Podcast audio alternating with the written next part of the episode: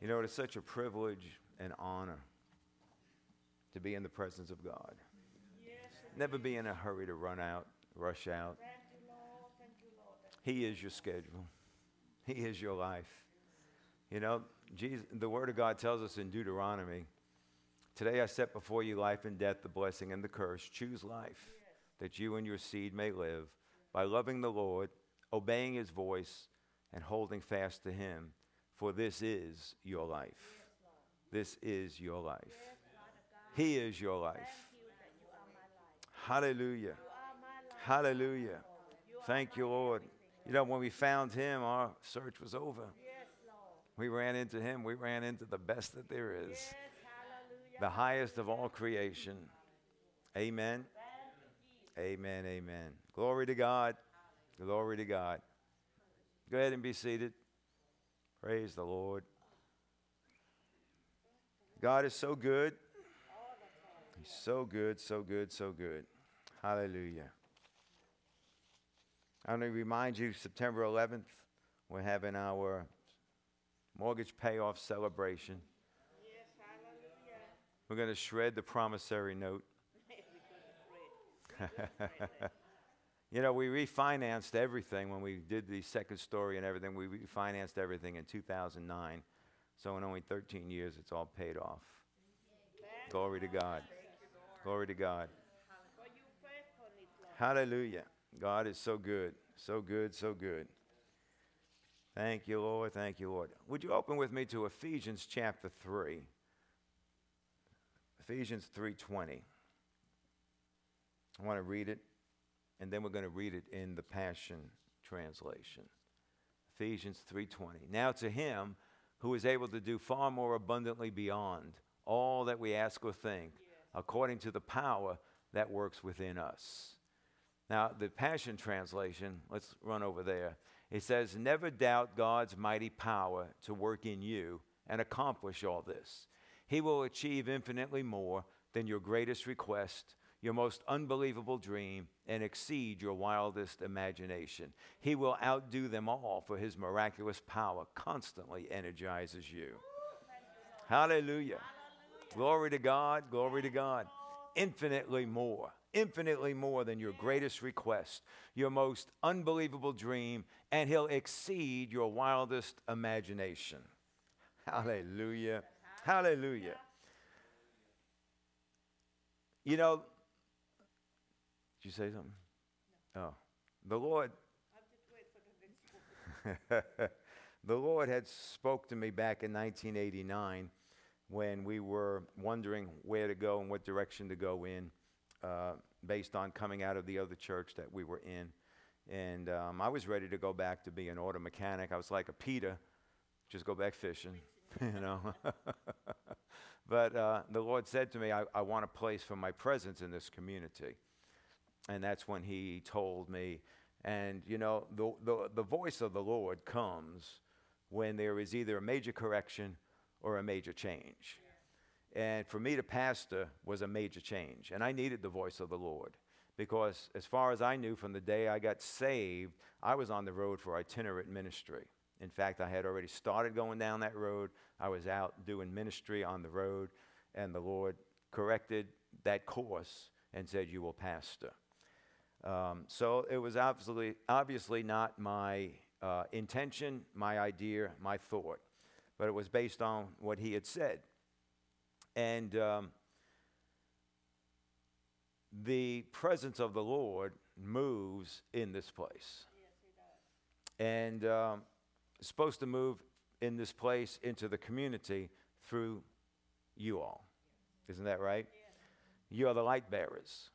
You know, Doug Wingate, when he was here, he, he declared that the grace of God is on the members to bring out this light into the community, filling the community with the presence and the glory of God. You remember that when he was here? And then the word of the Lord came through Dennis Burke one year from Isaiah 58 in, in the tr- Passion Translation said, You will be known as repairers of the city and restorers of communities. Hallelujah. And then Pastor Datha Thomas came. So this was all three different individual times, and it's actually in different years. And an excerpt of what was declared by the word of the Lord was Before I return, there shall be an endowment of power that shall be great. There shall be a release of the power of God that you do not know, nor understand, nor have experienced, but you will know it, and you will begin to understand it. You will walk in it. It will not be in every so called church, it will not be in every so called gathering, but it will be where I put my hand on, and it'll be where my spirit can move, and where my spirit will not be quenched. It'll be where they're crying out to me for my presence, my power, and I'll do it. Believe me for it. Look in the Word and look up. I am God and I will do it. The church will finish triumphant. Hallelujah. Hallelujah. Hallelujah. And then last year, as I was sitting in uh, ICFM convention, in fact, it was a workshop, and they were showing a video uh, in the workshop. Uh, and it was an R.W. Schambach meeting, and the name of the video, you can look it up on YouTube. The name of the video was 26 Miracles. And as I was watching that video, the Spirit of the Lord rose up inside of me and said, This is the day that I wanted you here for. So it's been now since 1990 until now. So what is that, 32 years? So it's 32 years that now we're getting ready to step into what God wants us to do. Thank you, Lord God. Amen. You say, but we don't have a lot of numbers. yes, you got three the Father, the Word, and the Spirit. And if you need more than that, you're in big trouble. That's all you need. Amen. And He can move through any one of us and every one of us. Isn't that right? Well, one of the key things in that, that that Pastor Thomas said was, believe me for it. We've got to believe him for it. You can't just sit back and wait for something to happen.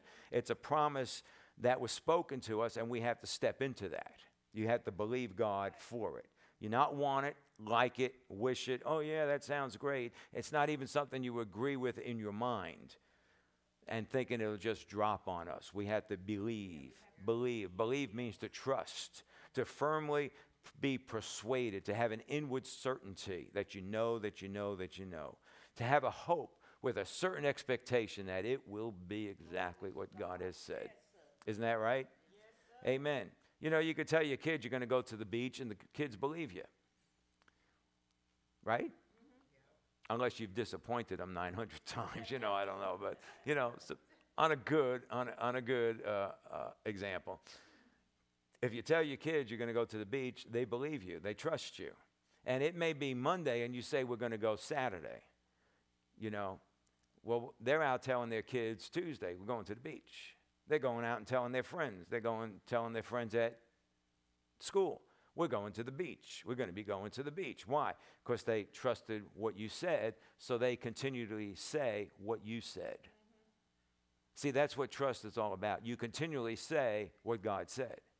So if God said that these are the things I'm going to do and believe me for it, then you start saying what God said. Amen. And that's where you, that's where, because your faith is in your spirit, you get the meditation and the pondering of the word in your mind, and you get your body involved by talking it. And as a whole being, you are involved in agreement with God. Amen. Amen. And like we talked about this morning, that just opens up opportunities then for you to do that which you believe. Hallelujah. Glory to God. So it's believing the, the word of God is true and therefore trustworthy. Having absolute confidence and trust and complete surrender in thought and word with heartfelt obeying, obedience. Complete surrender. What does complete surrender mean? It means I surrender myself to what God says, not my own ideas and my own thoughts. And I've been there. All right, who hasn't been there? Yeah. you know, but it's surrendering to God to say what God said. This is what the Lord said, so this is what I say. Other situations come up that speaks contrary to what the Lord said. We're not going that way. I'm not going to side in with the contrary things. I'm staying in line with what the Lord said. Isn't that right? Amen. Hallelujah. He said, Believe me for it. This will be where they're crying out to me for my presence and my power. Crying out to Him, See, this is not just sitting around passively, sitting and waiting. It's crying out. The cry of our heart is God. This is what we want to say. And I don't know about you, but this is what I have said for years and years and years. What is going to bring the world into the kingdom is a move of the Spirit of God. Now, that's not, of course, the only way, but that's what's been in me now for 30 some odd years since the Lord's told me what He told me back in 1989. And therefore, that's what I continue to say. And every time I say it, it just stirs up on the inside of me. Glory to God. Yes. Hallelujah. Thank you, Lord Jesus. You know, and it's not like you have to do anything more than a container has to do to hold the orange juice.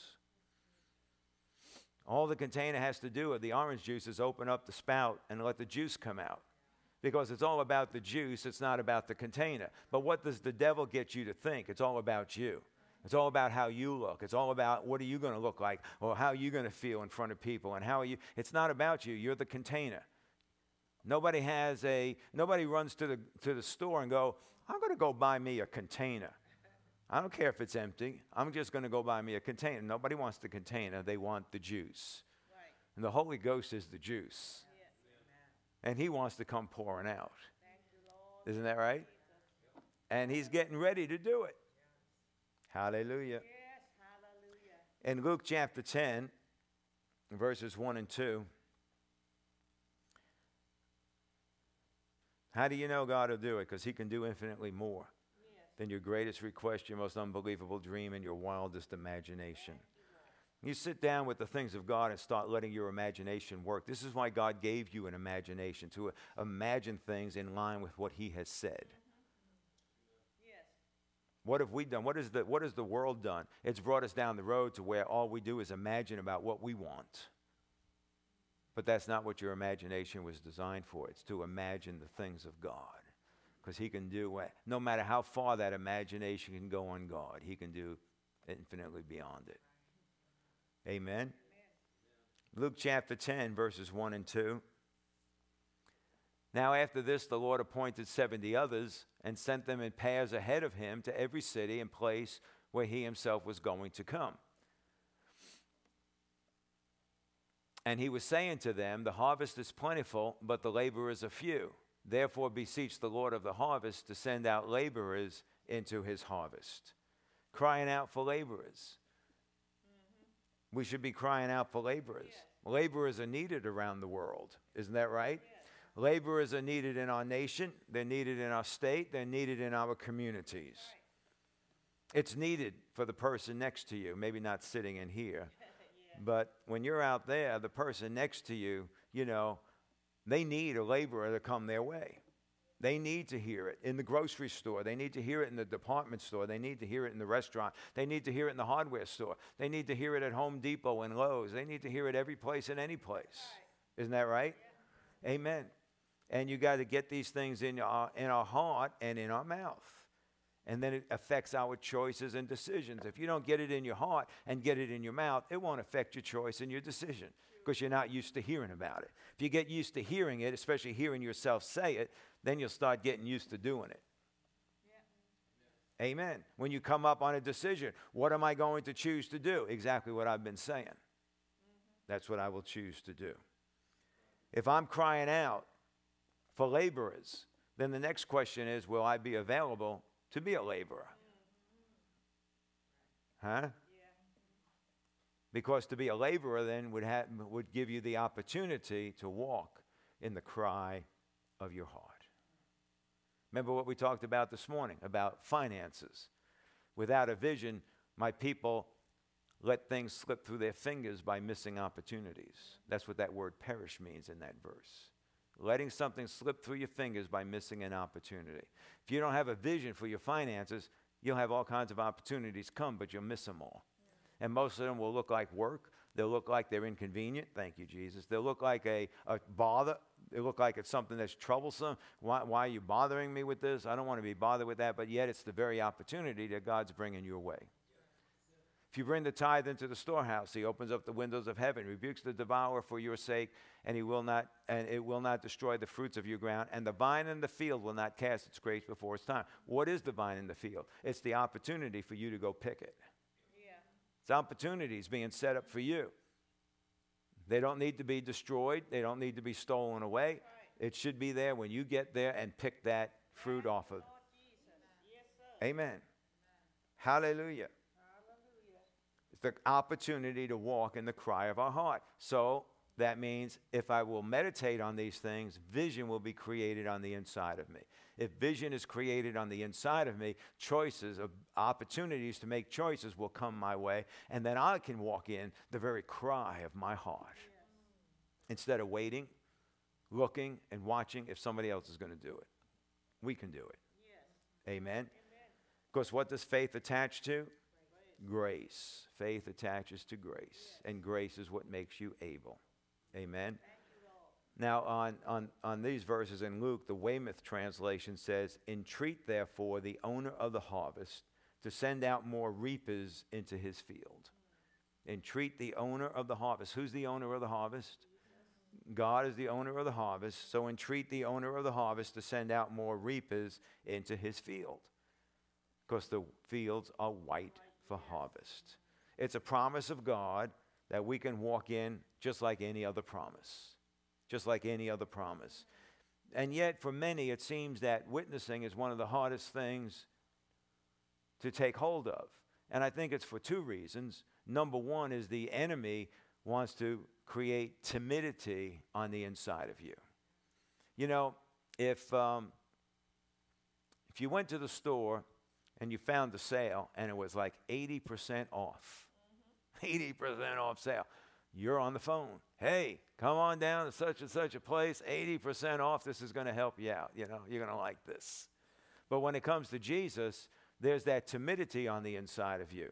God hasn't given you a spirit of fear or timidity to where you're timid. You have an inward fear that's present, preventing you from taking action.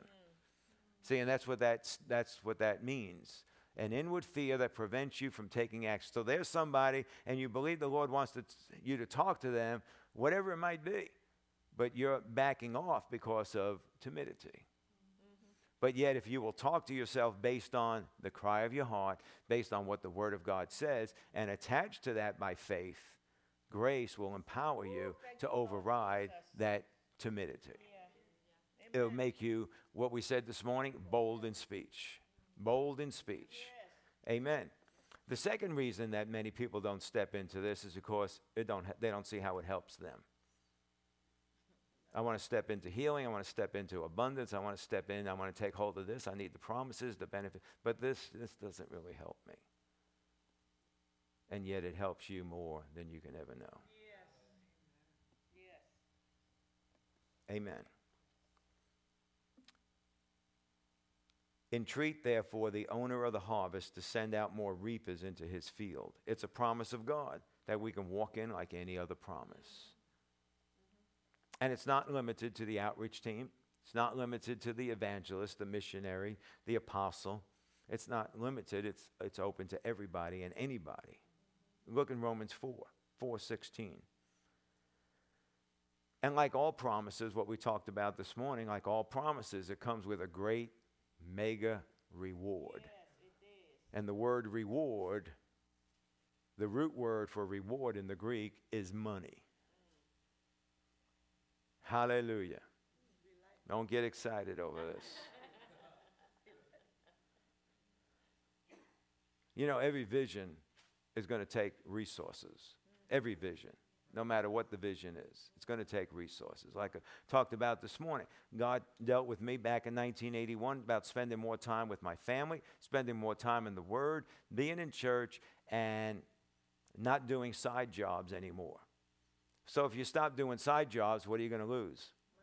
Money. So if I'm going to spend time with my family and I'm going to spend time more time in the Word and time in church and not time working, what am I going to need? Money. Money. So you need resources. And this is none of that was a vision about needing to go do something. But every vision, you're going to need resources, no matter what it is. Amen. This is why the Bible says that God will see to it that you will be abundantly supplied unto every good deed. Romans 4:16 For this reason it is by faith in order that may be in accordance with grace so that the promise will be guaranteed to all the descendants not only to those who are of the law but also to those who are of the faith of Abraham who is the father of us all. Hallelujah. So, for this reason, the promise is by faith. By faith through grace. Isn't that how you got saved? Saved by grace through faith. I'm sa- saved by grace through faith, okay? That's the same way everything opens. So, if it is by faith that the promise would be guaranteed to all of the descendants, not only those that are of the law, but those that are of the faith of Abraham, who is the father of us all, which means it's open to all people, open to all generations. If it was done by works, not everybody can attain it. But if it's by faith, it's open to everybody. So everybody can. Everybody can take hold of every single promise of God.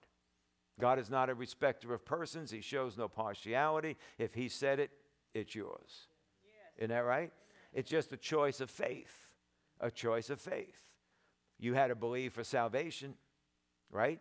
You had to believe to get filled with the Holy Spirit.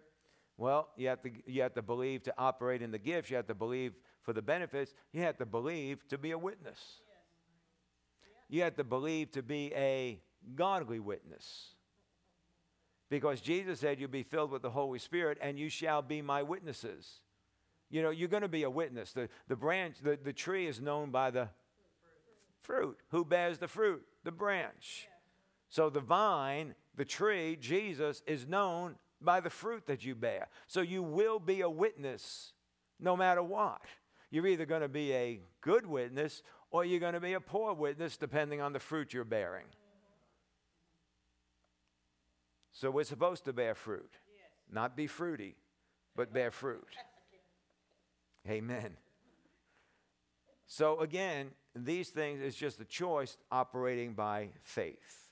Grace has been given for all, provided all things, and the work to provide these things has already been accomplished through Christ.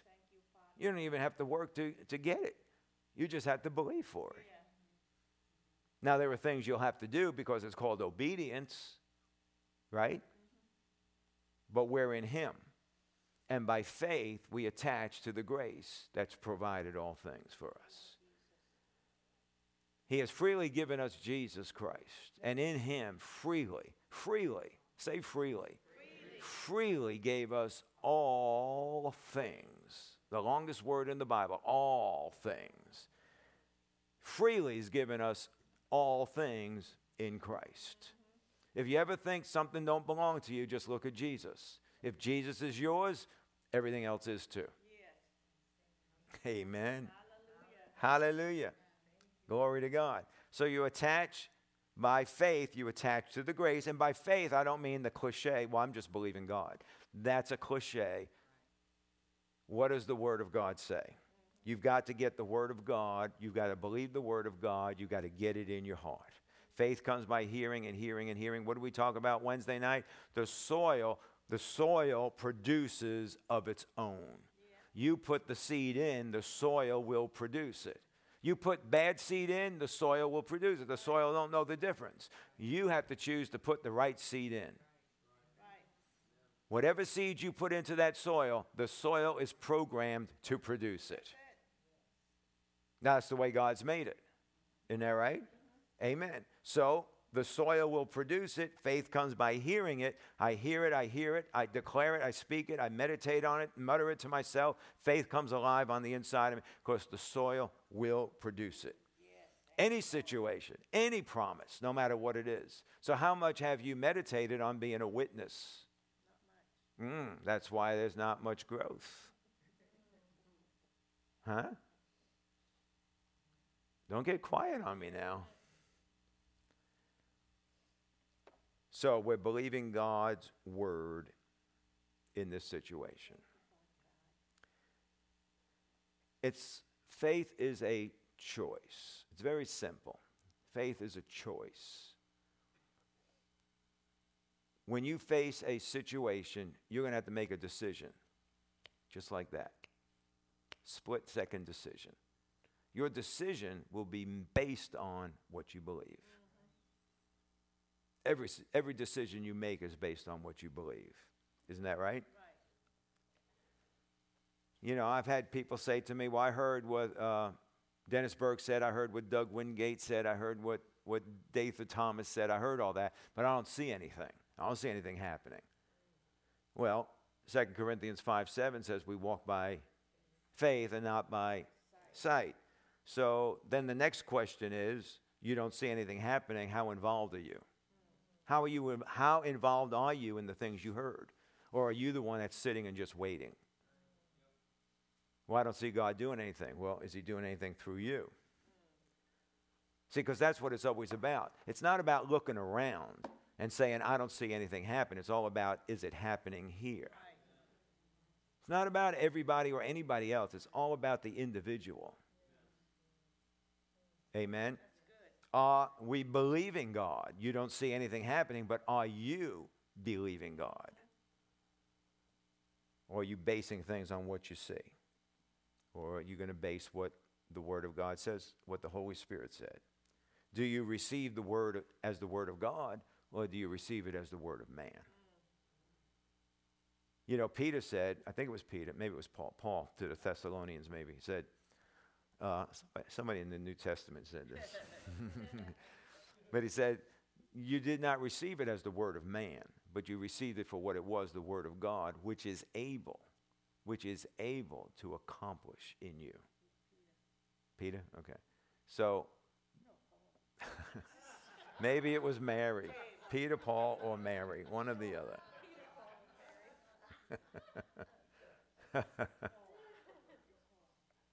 Uh, glory to God.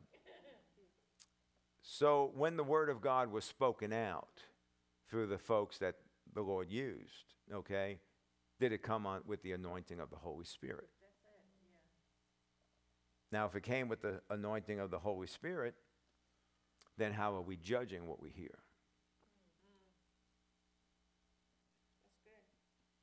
You know, I, I've sat in a church one time, and I, I was a, a guest in the church, and they were having a big, a big deal going on about something. I forget what it was, a big celebration of something. Well, they always invited me to come sit on the platform. I, I hate sitting on the platform. But they, they said, Would you come sit on the platform? I said, Okay. And I'm sitting up there, and somebody got up to speak, and um, you know, I mean, what he was saying was fine, okay, and all, but all of a sudden you could see it. The lake starting to shake. And he started to get into all these vibration mo- movements and stuff, and thinking that when that's happening, and then the people started getting excited because they think that that was the anointing. And I had the pastor say to me one time, he says, You know, when we have praise and worship, he says, Man, they just tear the place down. They just go wild on praise and worship. And he says, You just can't get them to stop. But then we start on the word, and they all fall asleep. True story. Well, that's because it's flesh. And even all the dancing that was going on. I've, I've been in the church when they were doing that, and I'm thinking, are we in a nightclub? You know, I'm thinking, like, I know mama told you you need to shake that thing, but not around here. you know, I'm like, my goodness. You know, are we in church or what? Anyway. So, how are we judging the things that we hear? So, again, what I heard last year is back, brought me all the way back to 1989. And when I was getting ready for this year and went away uh, for a week to get ready for this year, the Lord started dealing with me more things from back in 1989 and 1990 that I never let go of. I continually believe what He told me back in 1989. Now, there are times that I would think about and wonder, and, uh, you know, well, is it really so or, or whatever? But as I would think about and ponder the things that the Lord said to me, my heart would start to stir up. It start to burn on the inside of me. It start to expand with hope Amen. Because the promise is certain. The promise is certain. For this reason, it's by faith, in order that it may be in accordance with grace, that the promise will be guaranteed. If God spoke it, it's guaranteed. Well, why hasn't it happened yet? God spoke it, it's guaranteed. Well, when's it going to happen? God spoke it, it's guaranteed. Stop casting off your confidence. Amen. Glory to God. And what the Lord spoke to me back then was not my idea, wasn't my plan, wasn't even what I was thinking, considering, or wanting.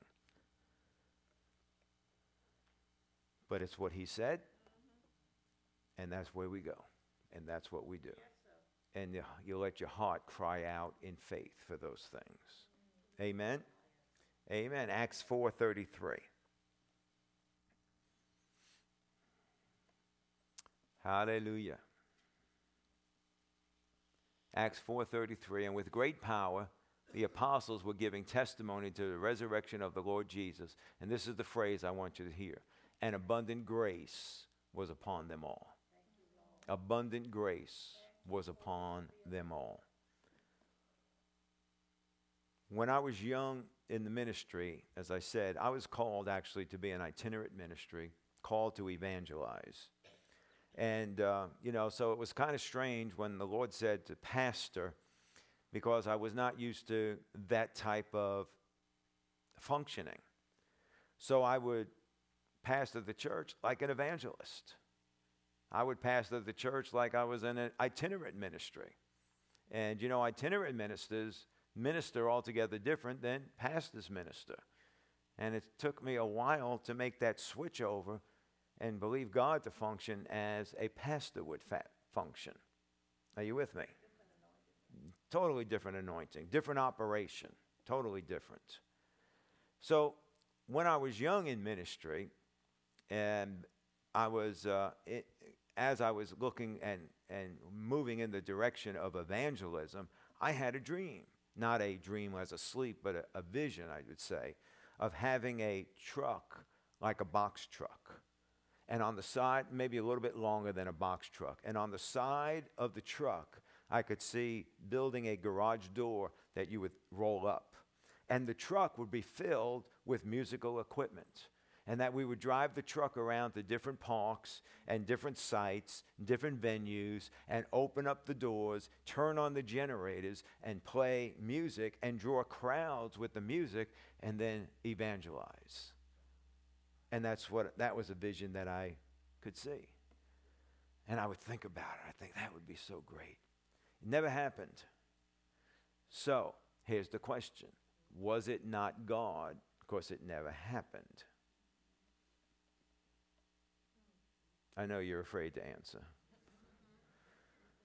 But where I was in my walk with God at that time, I did not have enough understanding to believe God for it. See, so as I would get the vision and I would see it and I would see how it would operate. I mean, the first thing was a truck. Well, how am I going to get a truck? I got stuck with the truck. How am I going to get a truck? I can't afford a truck. I could barely afford to drive across town back in those days. How am I going to get a truck? And I'd be thinking, yeah, it'd be nice to have a truck. How am I going to get a truck? And I couldn't get past how am I going to get a truck? So if you need a truck, you need music equipment. You can't use the music equipment in church. You got to have separate music equipment that goes on the road. You got to have generators. And then you got to have people. Well, that was mind boggling to me. I couldn't see how any of this is going to happen. And I didn't know, I didn't have enough understanding about it. So the imagination that I had, which was from God, faded away.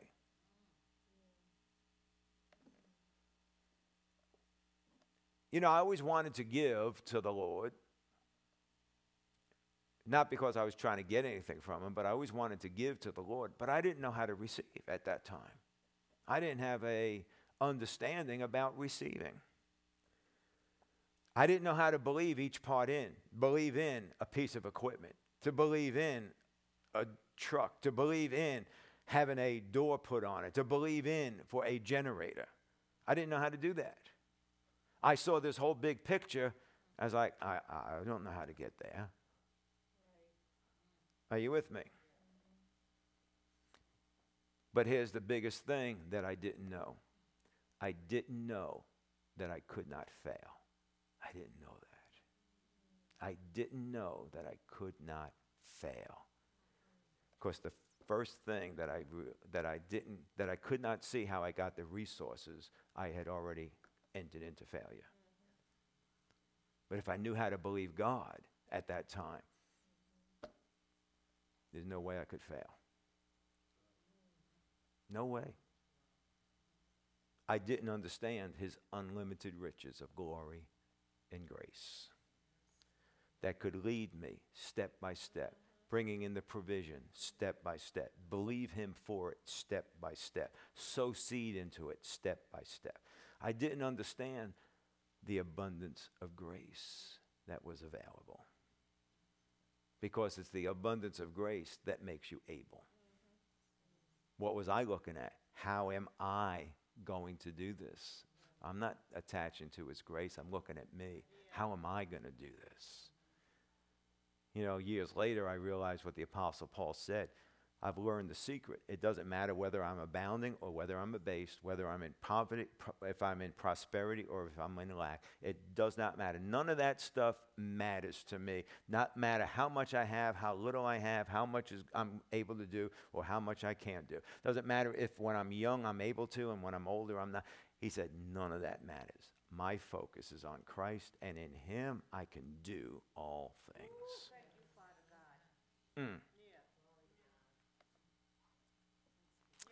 Amen. Amen. Are you with me?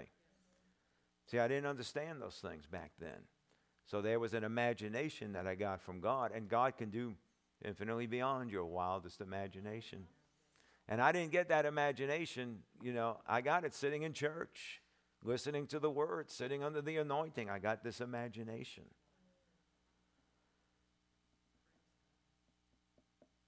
But one of the biggest takeaways from that through the years is to learn you can't fail. You can't fail when it comes to God. Amen. Amen. Philippians chapter 2, verse 16. We don't have a mirror translation, do we? No, okay. It's, it's one of the odd ones. Philippians 2:16 holding fast the word of life, so that in the day of Christ I will have reason to glory, because I did not run in vain, nor toil in vain. The Mirror translation says, Your lives echo, exhibit the logic of the message of life. You are positioned like the stars in the night sky, superimposed and radiating light, which shining pierces the darkness. Thus you confirm the day of the Lord. We exhibit we exhibit the message of life. You are, and you are a billboard for God. You exhibit the message of life. As we take hold of the promises that's provided by grace and we access through faith, every time we take hold of the promises of God, we are exhibiting or holding forth, like a glass of water, the message of life for all. And this can be for you. And this can be for you. And this can be for you. How come you're not all freaked out? I don't do the freak out thing. I have learned to live a stable life. How come you're not all worried about? I don't do the worry thing. I've learned to live a stable life. How come you never seem to get all upset and, and, and no, because I've learned to walk in the normal flow of the Spirit of God. It's a wonderful life.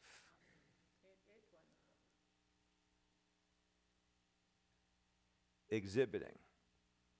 Exhibiting. You know, now here's the deal. Just because you're offering somebody a glass of water doesn't mean they're going to take it. But it's not you nor is it your responsibility to get them to take it. Your responsibility is to hold forth and exhibit that glass of water.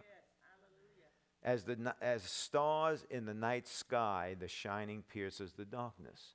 And in Daniel, it tells us that those that bring many to the Lord will shine like the stars forever and ever.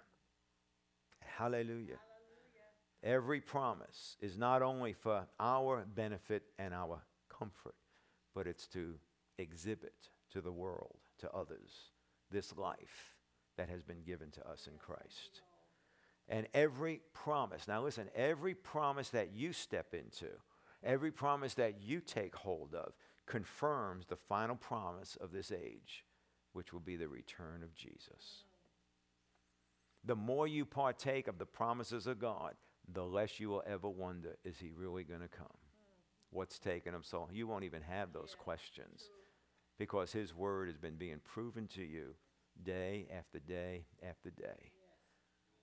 And the final promise is on its way. Thank you, Jesus. As soon as we get this nonsense wrapped up and we start and we get into the uh, great harvest and the great outreach and the great evangelism and pouring out of the Spirit again in these days, there's going to be a quick harvest. And then evil will be left to its own self and we'll be out of here. Thank you, Glory to God. Hallelujah. Glory, glory, glory to his name.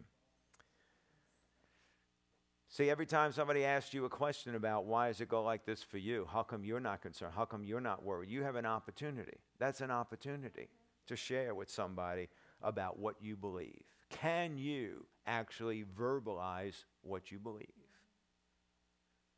Not to debate. It's not about a debate. It's all about a decision. Isn't that right? Amen. So many times things concern us, just like it did me. How am I going to get this truck? How am I going to get that equipment? How's all this thing's going to work? Many times it concerns us. Well, how is all this going to work? Well, you know, okay, you want to talk about Jesus, come back. But how's this all going to work? How's this all going to happen? How can I do this? How can I, you know, I mean, you're talking about witnessing, you're talking about all this stuff, but, you know, how am I going to do this? I don't have the time to do all this stuff.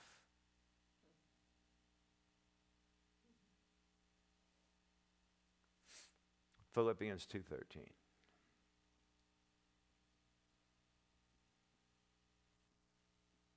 For it is God who is at work in you both to will and to work for his good pleasure. That's how you do it. Why is it that you can't see how you're doing it? Because you're just looking at yourself, leaving God out of the equation. The Mirror translation says, Discover God Himself as your inexhaustible inner source. He ignites you with both the desire and the energy that matches His own delight. Glory to God. Delight yourself in the Lord, and He'll give you the desires of your heart. In other words, when you delight in Him, He'll put desires on the inside of you. Just like I was just in church and just enjoying the anointing, and all of a sudden this imagination comes up on the inside of me, right? So, faith, putting faith in that desire, with faith then comes the energy to perform it. Why? Because the Word of God is the power of God. If He's putting a desire in you, that word from Him is His power. The Word of God is the power of God. He speaks His Word, and energy comes. The first thing that's, that, that, that Second Peter talks about in Second Peter chapter 1 add to your faith virtue, which is energy from God. Energy is the first thing that comes because energy is the Word of God, it is the power of God. Whatever energy that we need, he can do exceeding abundantly beyond. You're not going to flicker heaven because the lights in heaven because you, you just need a lot of help. He's not concerned, he's not upset. He'll give you all the help you need because he's put a desire on the inside of you. So he not only can do what you need, he's got enough left over and it never will exhaust. But it's not automatically. We have to believe for it. Isn't that right? Faith, what does faith release? Faith releases what has already been provided. You're not trying to make it, you're not trying to create it, it's already been provided. Faith steps into, take hold of what has already been provided in Christ. Cry out. crying out in faith, crying out to receive it. Amen. You know, some listen. I, I just uh, be on. Can I be honest with you? I should be. I'm in church. you know. But you know, sometimes we're like, you know, well, I am believing God for this, you know, but it just doesn't seem to be happening. But when do you cry? When does your heart cry out to Him? You know, if you ever read the Psalms, you could find many times David's heart is crying out to God. Many times. And sometimes we have to make that step over. And one of the reasons we don't step over is that we think if I'm crying out, I'm really not in faith, or I'm too timid to cry out, or what if somebody else hears me? You know. But, you know, all these things want to hold us back. Colossians chapter 1, verse 29.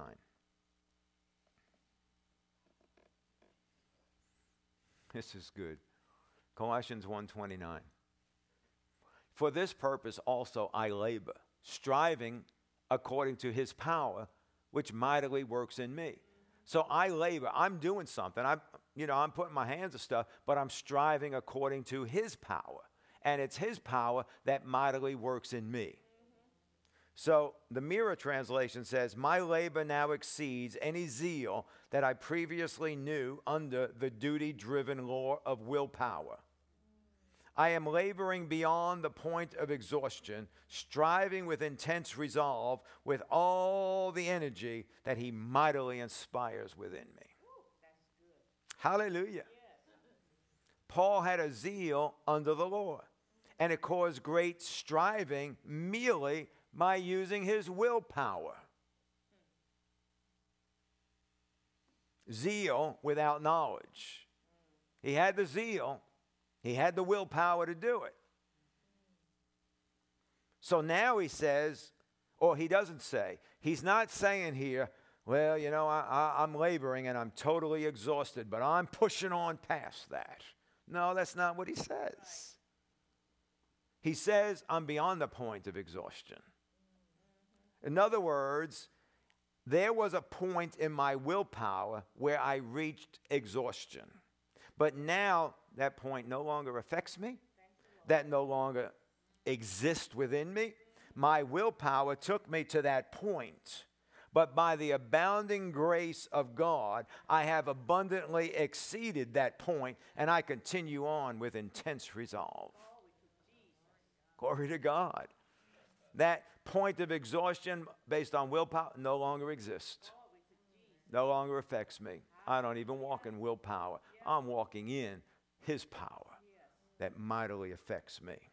The unlimited riches of His glory and His grace, releasing supernatural strength and divine might and power and explosive power. Hallelujah. See, this is grace that takes you beyond yourself. There's so much you can do, and the older you get, the less you can do in yourself. But in Him, you don't ever have to stop. In Him, you can go far beyond what you can do in your own self. Amen? Philippians chapter 1 and verse 6.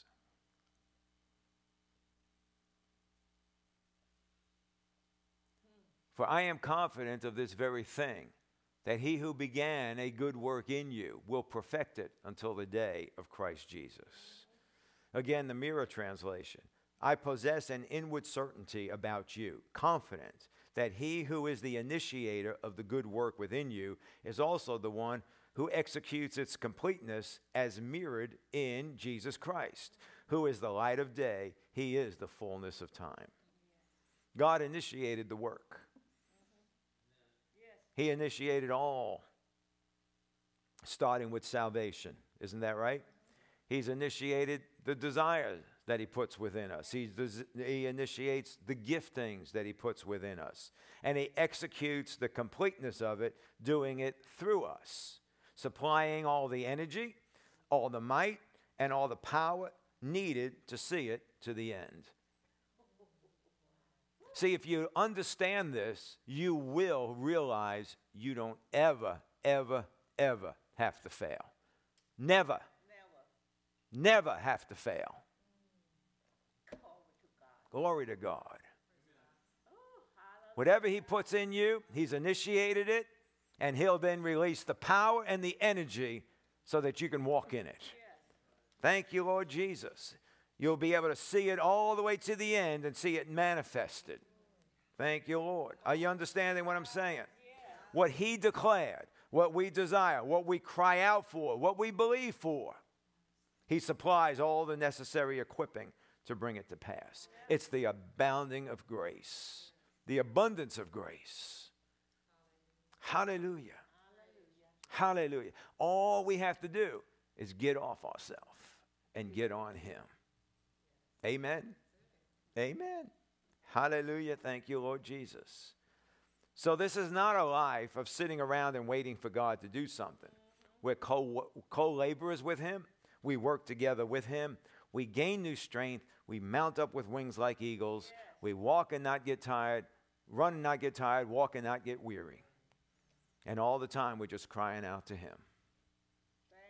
Our focus is on Him. We're set on Him. And He's the one that makes it all happen through us. Amen. Amen. Amen. Philippians 1:19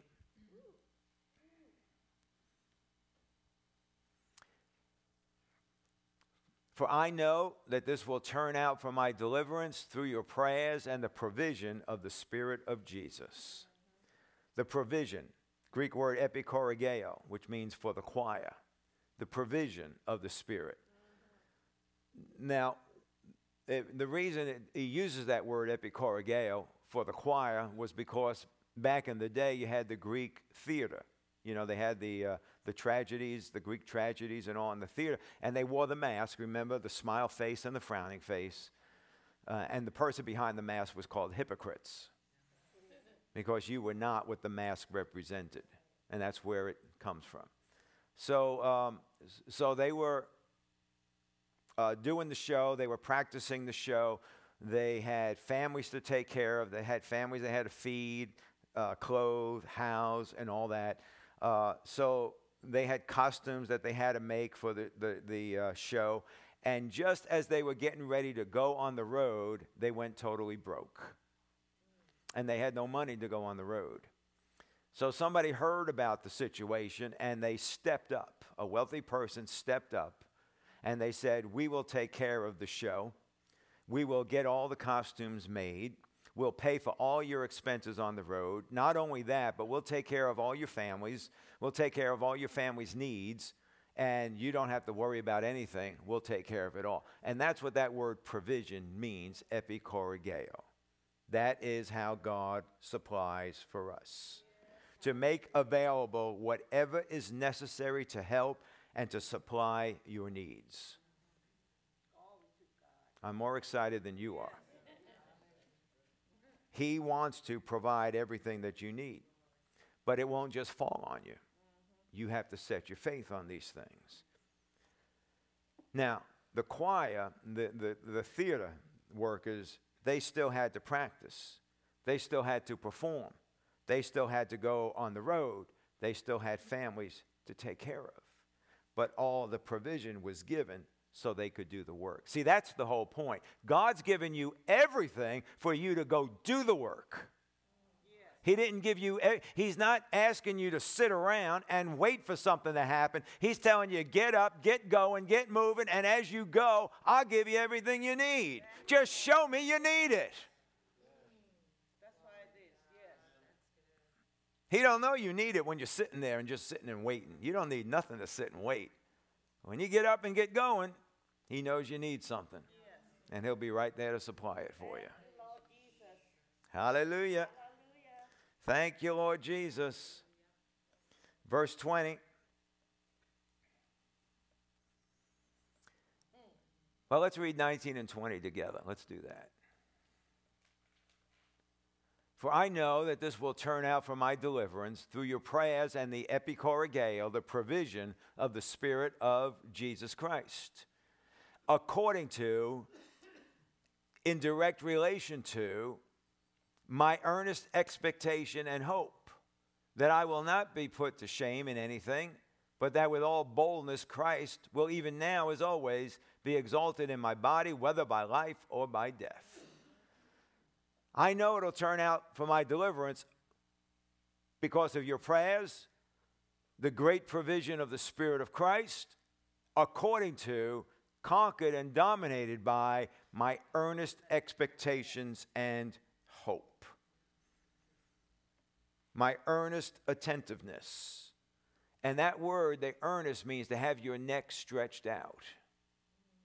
It means you're on the seat of, your ch- of the chair just waiting. I just know it. I know it's going to happen. I, I've got this expectation. I'm ready. I'm ready. I'm ready.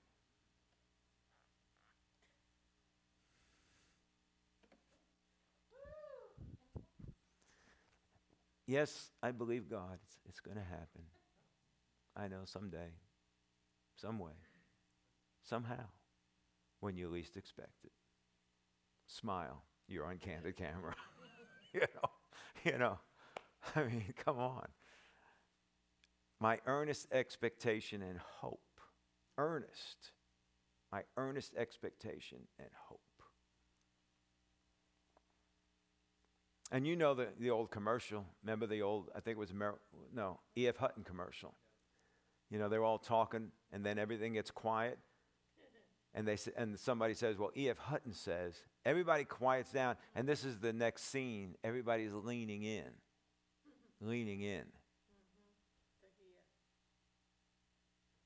Well, how much do we lean into God? Earnest expectation. Earnest expectation. I know it's going to happen. What? It's been a year, but where's the earnest expectation? But it's been five years. What about the earnest expectation? When is the promise for? What has God been preparing you for? Have you been spending this time preparing for the promise? Or do you think you're just going to walk in and just take care of everything? How many times do we believe God for something bigger, greater, and far beyond anything that we've ever had and think we don't need to prepare for it? Like some people say, you know, uh, you know, if I only had like, if I had forty million dollars, I'd do good. Are you ready for that? Yeah. Probably not. What have you done to get ready for that?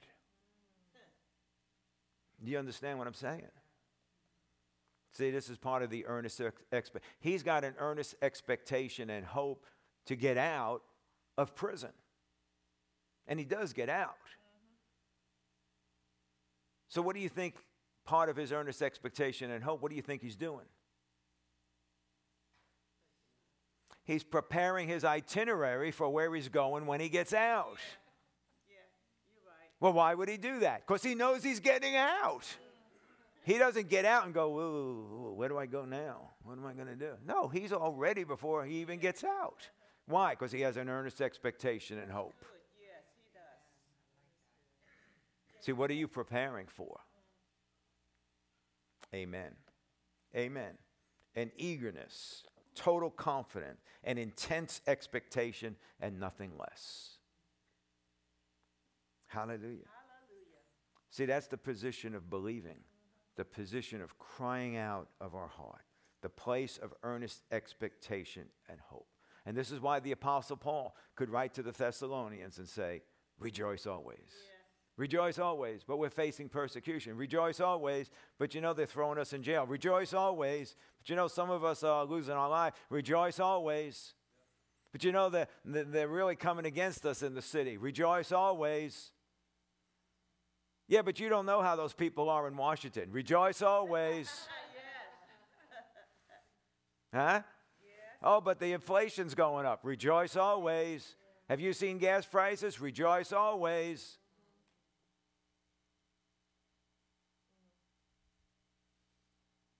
These are the days you need faith.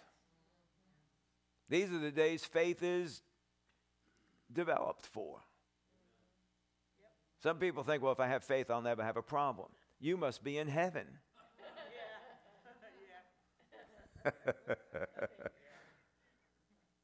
we believe, we receive, and we cry out in faith, attached to the abounding grace. And it brings abundant living to us, starting on the inside. Abundant living on the inside that'll be manifested to the outside. You know, we talked about that this morning the lower streams, the upper streams. Amen. Amen. Come on, lift your hands to the Lord right now, right where you're at. Oh, Father. You know, what is it that you're believing God for?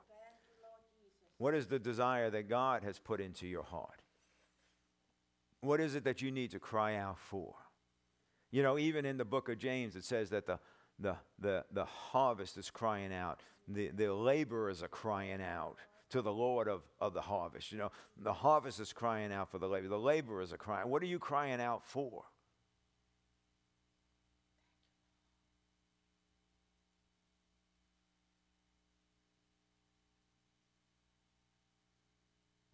Father, hear the sound of our heart.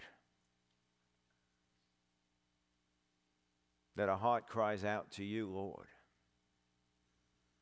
For you have made promise. We believe it. We, we have confidence and trust in what you have declared. We know that it's true. And I'm adding my faith to that as a co laborer.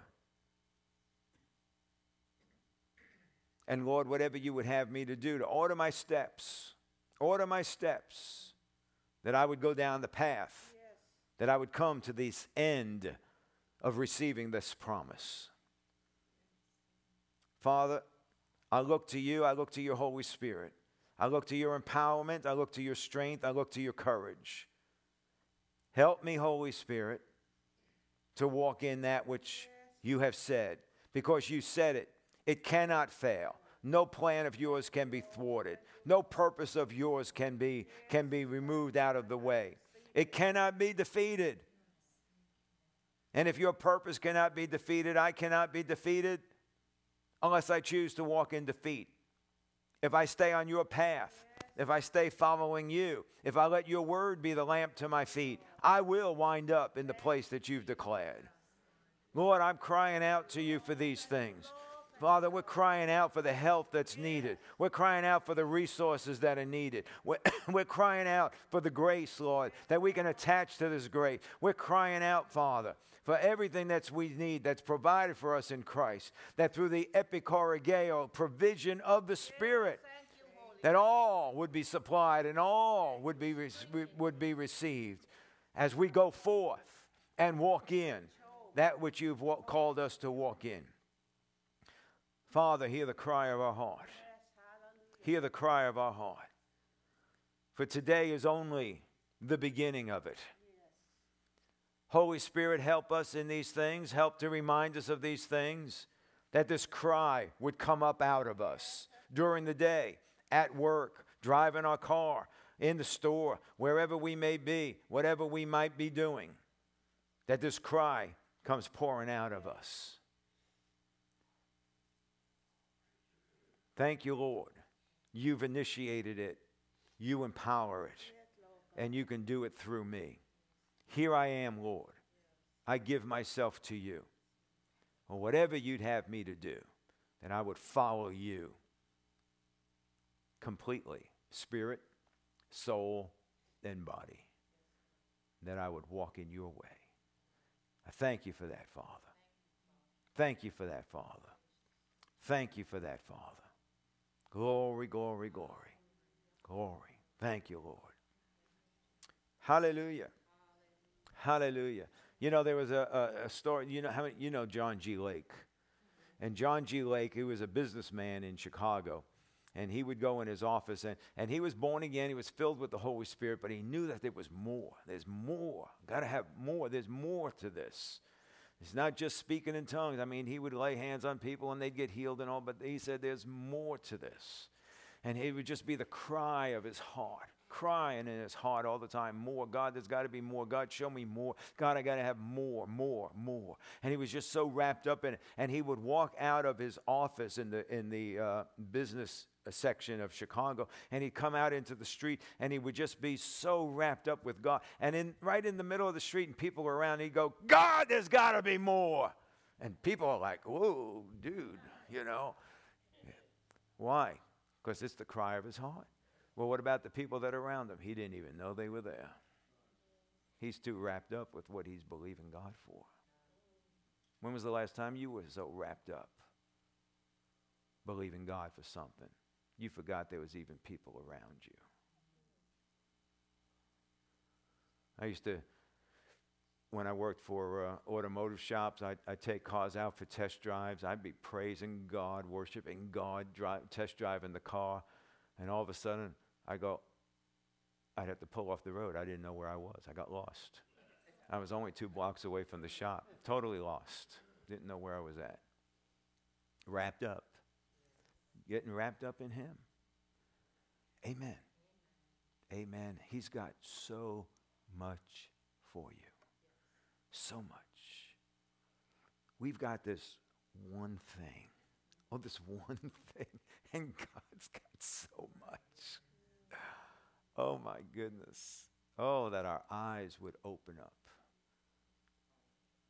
to see what He sees. Hallelujah. Hallelujah. Oh, God, we love you. We honor you, Lord. We adore you, Jesus. We boldly declare there is none like you. You are the King of kings and the Lord of lords. You're the God above all gods. Oh, I thank you. Thank you, Lord, for all that you are and all that you do. Thank you, Lord, for life and life abundantly. That there is no end to you that we can press into as much as we want to, of you and never come to your end. Oh, Father, thank you for loving us. Thank you for your great compassion and your care for us. Lord, Lord, our language just gets bankrupt in trying to say how we appreciate you and how we love you. You're so wonderful. So wonderful. Thank you, Lord. Thank you, Lord. Thank you, Lord. Lord, as we come before you right now with our giving, we thank you for your word that talks about sowing and reaping. As long as the earth remains, seed time and harvest shall not cease. That as we sow, we reap. As we plant our seed, we will harvest. And I thank you, Father, that as we reap back and harvest the fruit, that there's fruit to share with others, that there's seed to sow back into the kingdom again, that the process of sowing and reaping continues on and on and on. Father, we thank you. We bless you and praise you for that in Jesus' wonderful and glorious name. Amen. Amen. Amen. amen. Hallelujah. Hallelujah. Thank you, Lord. Thank you, Lord. If you need an envelope, there's one on the seat back in front of you. If not, if you just raise your hand, the ushers will serve you. If you joined us on live stream or podcast, I apologize. I did not recognize you in the beginning of the service, but we appreciate your being here tonight and being with us and allowing us the great privilege and honor of sharing the Word of God with you. And I do pray that desires that God had put into you years ago has come back alive again. Underst- under, this time understanding that you cannot fail, but you can succeed in all that God has given to you. If you'd like to sow seed into the ministry, you can go to our website, newlifefamilyworship.net, click on the giving link. And we thank you in advance for the seed that you sow. And please, if there's anything at all that we can pray with you about, please let us know. It is always an honor and a privilege to stand with our partners and believe God for your needs to be met, knowing that He is well able. Amen.